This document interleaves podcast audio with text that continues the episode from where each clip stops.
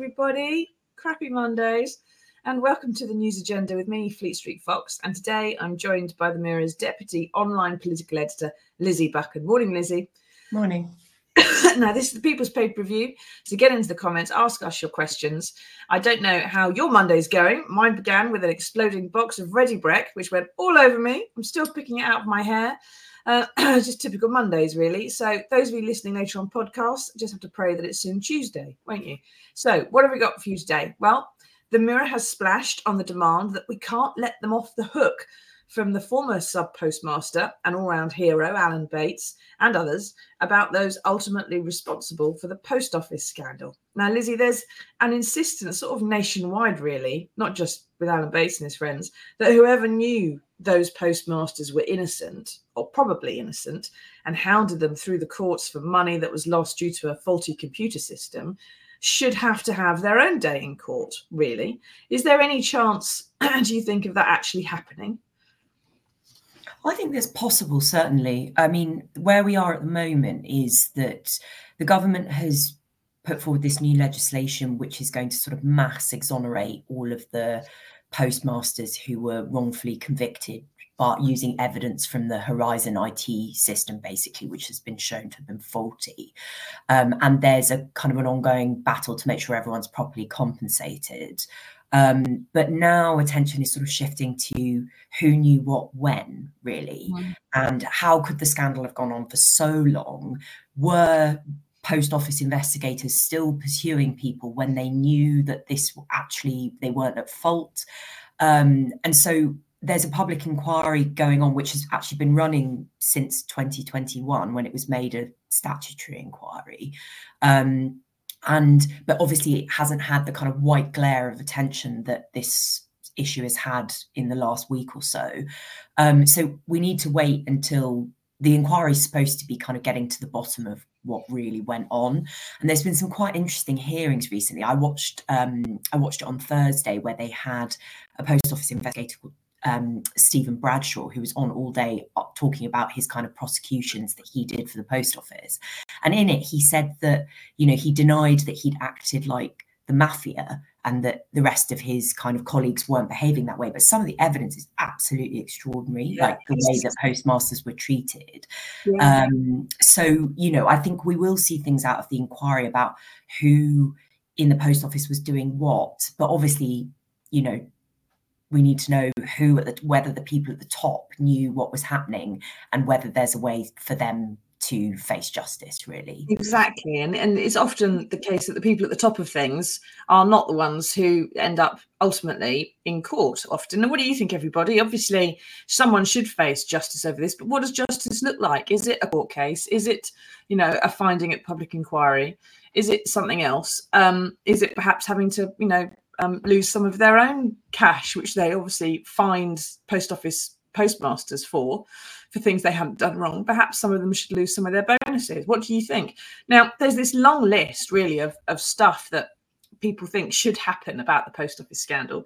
But while some people may have done something wrong all the way up the organization, has it is that actually a crime? You know, it's not against the law as things stand to prosecute someone uh, to, according to the best evidence you have, and for it later to turn out to have been not not good enough, it's not even against the law to lie to the public, or for or to ministers, or for politicians to lie to the commons. Um, and it's not it's not against the law to lie to a politician yourself. If you are working for an organisation and a minister asks you a question, you're allowed to lie to them. You know, it's only a crime if you've lied to a court really perjury. And the ones who might have misled the courts are not the ones who sat on the board of the post office, are they? Because the likes of Paula Vennells, whatever she knew, she wasn't the one in court handling the prosecutions.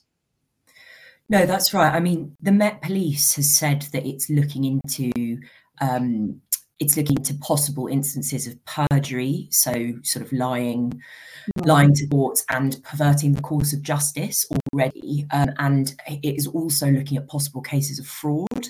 Um, so this is sort of with the post office and also, I believe, the fraud.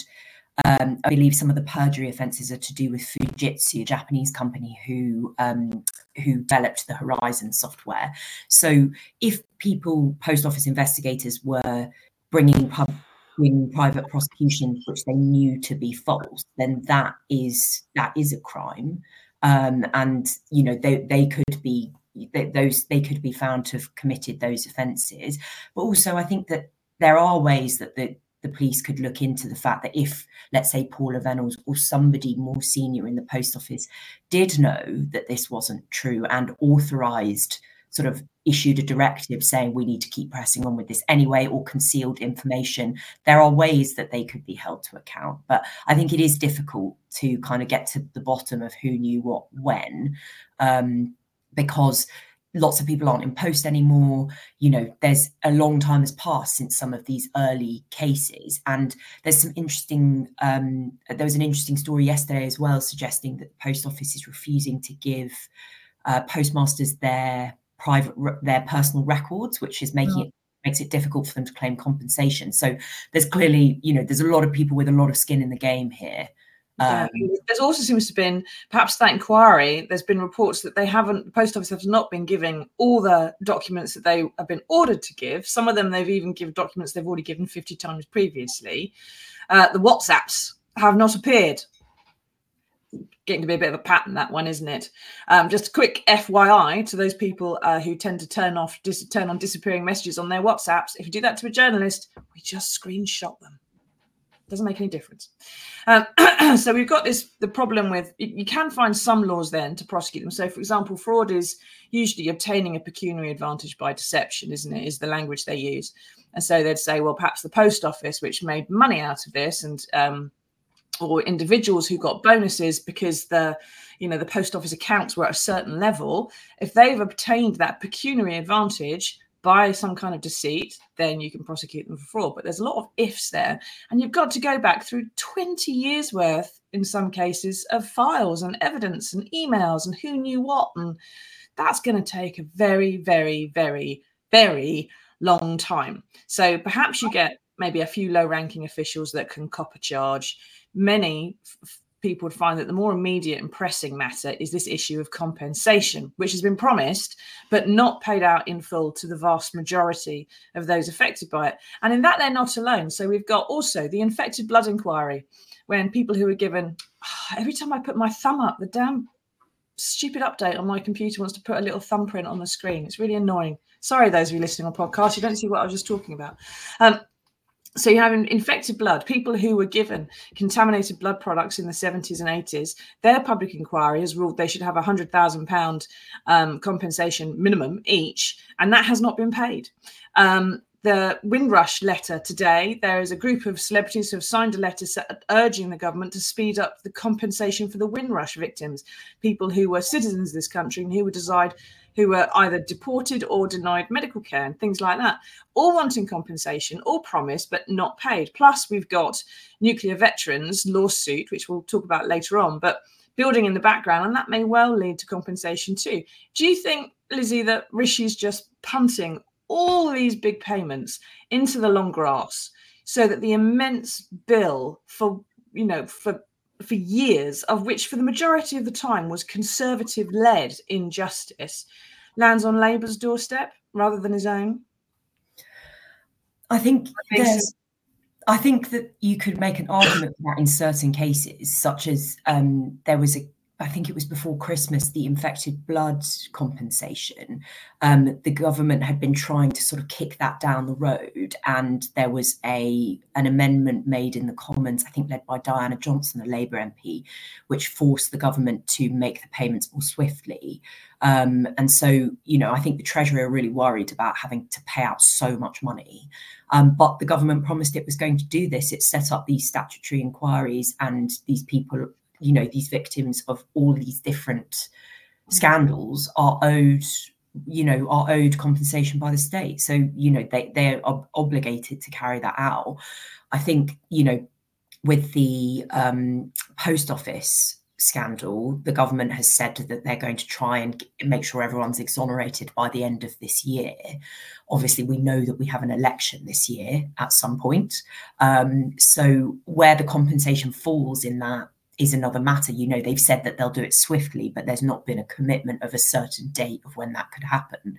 The government argues that's because not everybody wants to claim the sort of, you know, everybody apart from the group that won elite won a group action um, against the 555 who won a group action, um, they're offered a sort of separate payment because they've already won litigation in this case. But everybody else is sort of being offered a blanket payment of £600,000, but they can ask for more if they feel that their circumstances demand it. So the government's argument will be that some people may want more, may mm. not be prepared to accept what they're being offered. And so that then needs to go through a process. So, you know, there's no reason why a large number of people can't get their payment payments and the small number who don't want that and want to argue further um, can do so. But I think, you know, if this is probably the last thing Rishi Sunak needs heading into an election when the public finances are already, you know, only in a slightly sketchy place and there's not a lot of money to play with. But, you know, these people are owed money. Yeah, and that's it.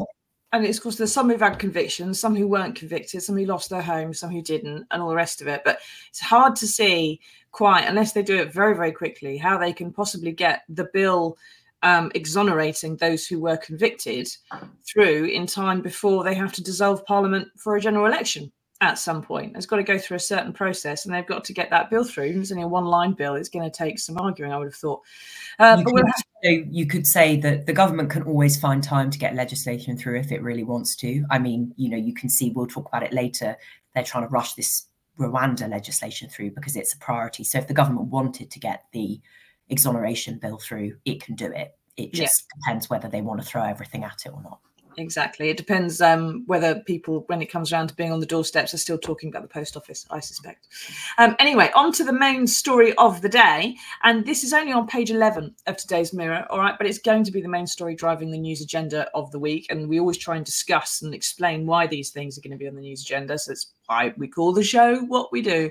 And it's about immigration this week. So, yesterday morning, five asylum seekers drowned off the coast of France in freezing cold waters as the small boat they were in capsized. Those on board included mothers and children. Uh, we don't know who's among the dead yet. Um, it just goes to show, doesn't it, Lizzie, really, that even in the depths of winter, if there's one calm day at sea, those people smugglers will shove the old lucrative tokens through the through the mincing machine, which is the English Channel, um, and they don't really care who suffers as a result of it. What's actually being done to stop the people traffickers, aside from any Rwanda legislation? What's being done with France to stop them getting on that boat in the first place? I mean, the government's thrown everything at Rwanda because they say that they think it's going to work as a deterrent to um, to people basically trying to make that crossing over the channel. Um, we've not got a lot of evidence to suggest that the prospect of it is acting as a deterrent in any way. You know, there have been MPs who claim that, you know, they've seen evidence that people smugglers are, sort of being put off by that. I've not seen any evidence to suggest that's the case. Um, and or that even if the Rwanda scheme was operational, that would be the case. The UK has signed a pact with France and is pouring millions of pounds into trying to sort of strengthen patrols along the coast, uh, the French coast, to try try and stop people smugglers basically getting people into those boats on on the coast and setting off for for the UK. Um, but again, you know that that is a challenge that the French are battling with as much as we are. Relations with France are better now than they were under both Boris Johnson and Liz Truss. They were pretty bad. Um, but, you know, there's still, we're still seeing huge numbers of people making that crossing. Um, last year, the number of small boat arrivals did decrease, I think, by around a third. Mm. Um, but it's still a huge number of people. And like you say, there, there had been a sort of lull over the Christmas period because the weather was really poor. But as soon as they were able to do so, people were trying to get over, get over, make that crossing, and five people sadly lost their lives. Yeah, exactly. Something's something more has to be done on that. But if they're focusing on Rwanda, they're not going to spend the money so much on France, are they? Mike says, will the Rwanda bill end up being strengthened? And if it is, will the One Nation Conservatives decide they'll vote against? I don't imagine that they will. This is one of the issues that we've got now, this sort of Tory infighting, which is going to be happening this week um, as the Rwanda bill comes back to the Commons. Now, just before Christmas, if you remember, everybody, there was a vote on this half the Tory party, uh, the One Nation caucus as it's known, said it was a bit too tough. Didn't like it, but they would just about swallow it as long as it didn't change. And a good third or so, or a quarter of the Tory party, said it wasn't tough enough and wanted it to change. A lot of them abstained, but not quite as many that didn't like it. So the numbers weren't there, although the noise was.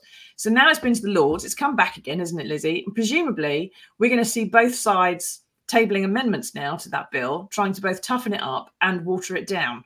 What, what on earth is going to be happening this week? Are we on, was it the third reading, the second reading?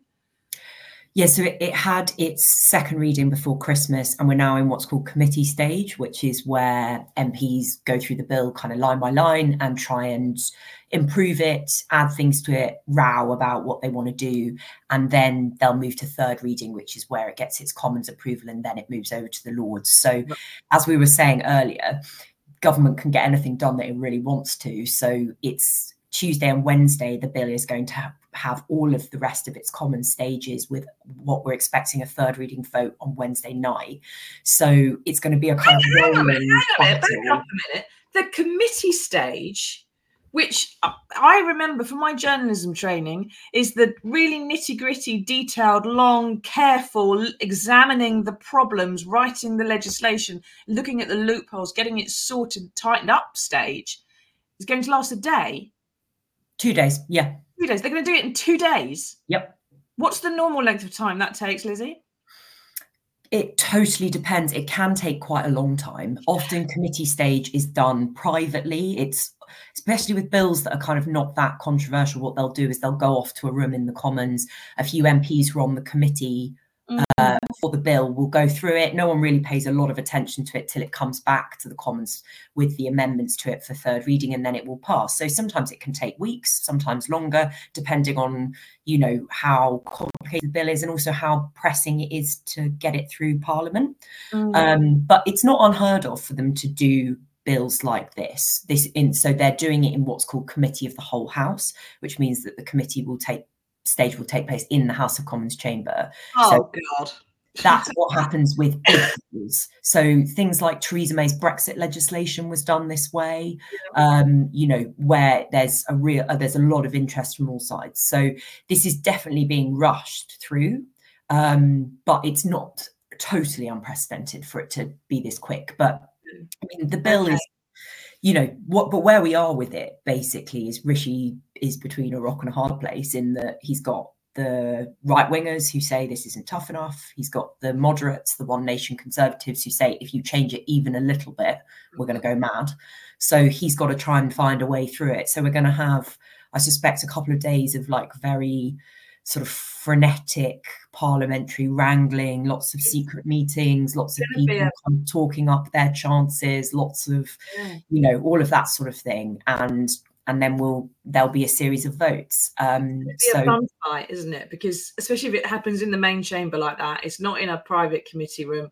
It's not perhaps with uh, you know half a dozen people who are really committed to one part of the bill or another. It's with 600 people who were very committed to one end of that bill or the other end having a massive row fundamentally and it's going to play out across all the news isn't it across the tv and the newspapers and everything else and like you say lots of people off in corners doing deals and, and sort of wrangling people one way or another. There are a number of MPs I'm not even going to bother trying to ring this week because they're going to be busy conspiring one way or another.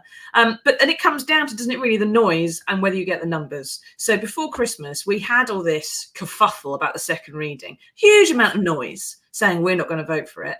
And then in the final analysis, actually most of the sort of the splitters just abstained or they went for it and said we'll get them later when it comes back to the commons. They weren't as committed as the noise was making them out to be. Do you think that's going to change this time round? Or is it are they going to harden or soften their support? Or is it just it's going to be the same just a lot of old this and then they're going to do it anyway? I think it's probably too early to say um, because it will depend slightly on what conversations are had behind closed doors, whether Downing Street decides to offer some concessions to either side, whether some deals are struck. Um, I would say, as a veteran of the par- of Parliament's Brexit wars, and I'm sure many people who are watching this will remember, um, that there's often a situation where a lot of MPs will talk a big game and say that they're going to vote something down. And then when it comes to the crunch, they don't quite do it. So I wouldn't be surprised if we end up in a slightly similar situation to before Christmas, um, where a lot of people abstained. I think there may well be more rebellions. Um, than there was before, but only something like 28 or 29 Conservative MPs need to vote against the bill for the government to lose. But the government is not going to want to lose this bill. It is sort of the centerpiece of Rishi Sunak's government, like parliamentary agenda, and if they don't, if they don't get it through, you know that is really serious business for him. So I think that the government will throw everything at it the rebels want to be able to be, see like seem like they've won. So mm. you know, I think hopefully, I suspect they'll probably try and find a way through it. But another really interesting thing that you've seen today as well, slightly separately, is um, there's a big poll in the Telegraph suggesting that the Conservatives might face a 1997 style wipeout where Labour would win 120 seat majority and, you know, 11 cabinet ministers would lose their seats and the red wall that Boris Johnson won in 2019 would all fall. Um, what a shame. Time... Sorry? What a shame. The timing's very interesting that this has come out today. 1997. Go on, sorry, Lizzie.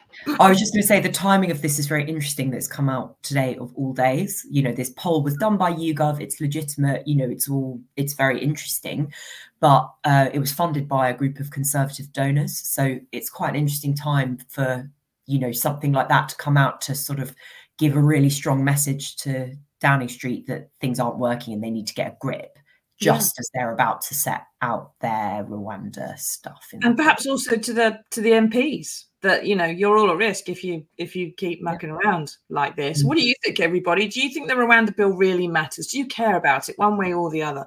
Because it seems to me that regardless of who you're talking to, what their political views might be, sort of the support for Rwanda bill is fairly soft and it's it's it's a minority it's a significant minority but it isn't a minority maybe 30 40% and then another 50% probably anti and the rest of kind of don't know. There seems to be a bit the country doesn't really know a bit. I don't really like it, but about the whole thing. Um, and then you've got the fact that Rwanda doesn't want this bill to change. So if if it does get toughened up, Rwanda's going to say, well, we don't want your asylum seekers under these conditions. So then that gets incredibly difficult as well. John says if they can just pass legislation to say Rwanda's a safe country, can't they just wave a magic wand? I mean, pass legislation and say no one is crossing the channel. Um, John, I dare say that may be one of the next things that we look at is that how you start assessing uh, channel migrant crossings and are they still in the boat when they actually arrive on English shores? And if they happen to have got out of the boat by that point, maybe have one foot on land, they might say, well, they're not in a boat, they've, they've walked here or something, and there'll be some other way around it. they may well start reassessing these things. But where do you think we are in the numbers? Because we've got a hundred or so in the One Nation caucus, the kind of the soft, the Tory wets, as Maggie Thatcher would have called them, who don't want it toughened up. Maybe 50 in like the Common Sense group, European Research Group, the hard right end of the Tory party that are a bit more insistent upon things. But then you've got the ones in the middle, another 100 or so, or 150, whatever it is. You've got about 100 in the government who are going to vote the way the government says, but you may have some resignations perhaps as well, uh, which can make things stand or fall. Do you think, I mean, as you said, it's, it's kind of quite dependent for Rishi, this actually getting it through. We've got a huge process to go through amendments, arguments, rebellions, maybe resignations for someone or somewhere or another. Do you think it's serious enough that it, it could potentially take Rishi out, or is he going to survive it but maybe be a bit more battered? I think if Rishi can't get this through Parliament, that would be really serious. If the government can't pass, governments that can't pass their legislation, their most important legislation, have no power. Mm. And the thing that I always find interesting in Westminster is it's all about kind of the perception of power. And once it starts to ebb away from somebody, or the narrative shifts and something you know someone else suddenly becomes important it's very hard to change that narrative and the you know rishi sunak is already struggling with the fact that Labour are so have been consistently ahead in the polls for so long. There's been this long running thing that perhaps Labour are going to win. It's very hard for the government to shift that kind of perception now. And if he can't get his legislation through Parliament, I, you know, that would be in the past. That would be the kind of thing that might have meant led a government to collapse. Mm. Um, I don't. I think he probably will get it through but everything, anything is possible. Um, and even if he gets it through the Commons, it's also going to be absolutely torn apart in the House of Lords, I'm sure, where the government doesn't have a majority. And there's a lot of very experienced lawyers who are peers in all parties, you know, who will look at this and say, hold on a second, like, is this actually in line with international law? Can we really do this? You know, and that is the point of the House of Lords. Is it's supposed to add that expertise and scrutiny, um, but it could mean that there's a lot of ping pong back and forth going forward. So you know, it is going to be a challenge either way. And then maybe the possibility of a judicial review of it at the end of the day to see whether it really complies with everything that it ought to be complying with. And Rwanda still has yet to take, of course, precisely no asylum seekers have gone there yet. So a lot of money's been spent on it, a lot of time, a lot of political capital. We don't seem to have got very far with it, really, mm. particularly. And just one other thing before we move on to good news, Lizzie. You said that, you know, that Sunak would do everything and throw the kitchen sink at it to get this passed. But normally, when a government wants to get something through, it has to sort of buy off its rebels with something offers of government jobs, um, concessions on other legislation, stuff like that. And he's in a situation, he's in the last year before an election um, they're probably going to lose it. But the only question really is how badly he's going to lose it. Has he got anything to offer them to buy them off at this stage?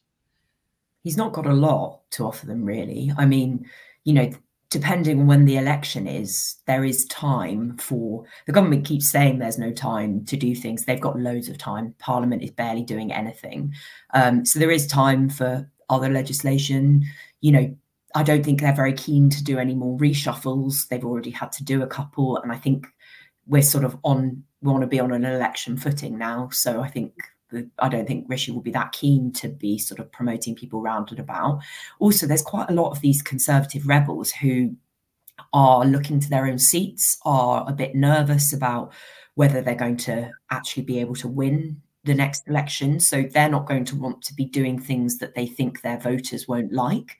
So if they think they're more likely to get elected again, if they are prominently out there fighting for whatever they think their voters are interested in, which many sort of conservative red wallers think is tougher immigration rules and ending the votes crisis, um, they're not going to want to they're not going to want to take a government job and give that up. So he's not got a lot to offer. I think he'll have to try and find a way to make the bill suit everybody. Um, but there's going to be a lot of noise before we get to that point.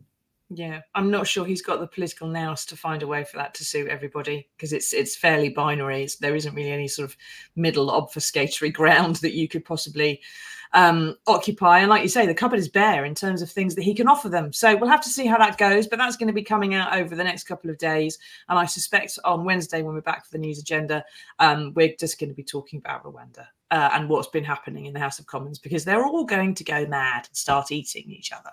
And it will be fun to watch, but not if you're an asylum seeker. Anyway, thank you for taking us through that, Lizzie. Thank you everyone for taking part. Um, but we do have managed to find some good news in the world for you, and here it is.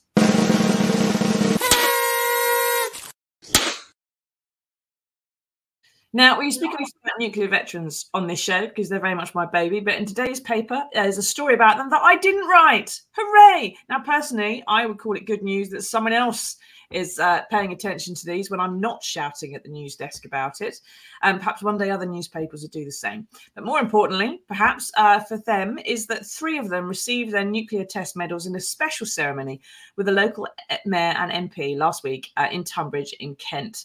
Uh, so Ian, Terry, and Ray were all on Christmas Island uh, and for a series of H bomb tests, and all were refused, denied an official ceremony with the king, which they asked for and which he said he wanted to do to present them with their medals. They've had to go and organise their own, which is sort of a pity, and it's it's bittersweet, really, Lizzie. They've they've got the medal, that's fantastic, but they've they've had to sort of you know put the cherry on top themselves.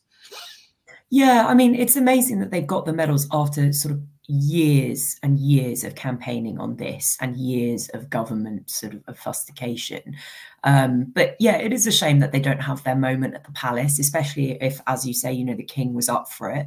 Um, but I'm glad that, you know, they are getting their recognition and, you know, it's even if it isn't at the palace, it's still, you know, it must have still been a really wonderful day for them. Yeah, and they deserve to have some fuss made of them because one of the one of the really um, bitter thing, embittering things about the nuclear test veterans sort of campaign for recognition is that they've been mistreated and treated differently to other veterans and shut up and kept quiet and persecuted through the courts and refused war pensions and generally just, you know, shut up, you get get out of it kind of thing. Whereas other veterans often get celebrated, especially if they're injured while fighting. Um, but these guys uh, uniquely have been mistreated by successive governments of all stripes. So um, they deserve to have as much of a fuss as possible when it finally comes through. Uh, and one other thing is added to the bittersweetness, actually. So there's a number of Facebook groups for the test veterans and their families. And there was a message on one of them today um, uh, which says, uh, I received my dad's medal, unfortunately, a week after he died. He never got to see it. He would have been so proud. Um, and that's the thing. It's uh, something that was promised by politicians in time for Remembrance Sunday, and they've missed it in this particular instance by uh, three months. So well done, the MOD. There's a veteran there who should have had it. He should have had it in his hand before he died, and uh, he didn't get to see it. But his family have at least been able to mark it and know that he had the honour and he knew the honour was coming. It just didn't have it in time, uh, which is sort of the big story about the nuclear veterans really. If we ever get to the point of um, as the post office scandal is now of actually being able to say well where is the compensation you promised? And where is the justice? And who do we prosecute about this? then i you know i suspect there'll be absolutely nobody left to fight if we get to that point but um, the mirror will carry on because we always have and that there'll still be descendants and children and so on who will keep fighting as well right that's about it for today. Thank you very much, Lizzie, for taking us through all of that. Thank you, everyone, for taking part. Uh, if you're listening on the podcast, please leave us a review so other people can find us. Uh, and until Wednesday, when we'll see you for another edition of the News Agenda and probably Rwanda, Rwanda, Rwanda. Uh, till then, everyone, take care. Tatty bye. See you then.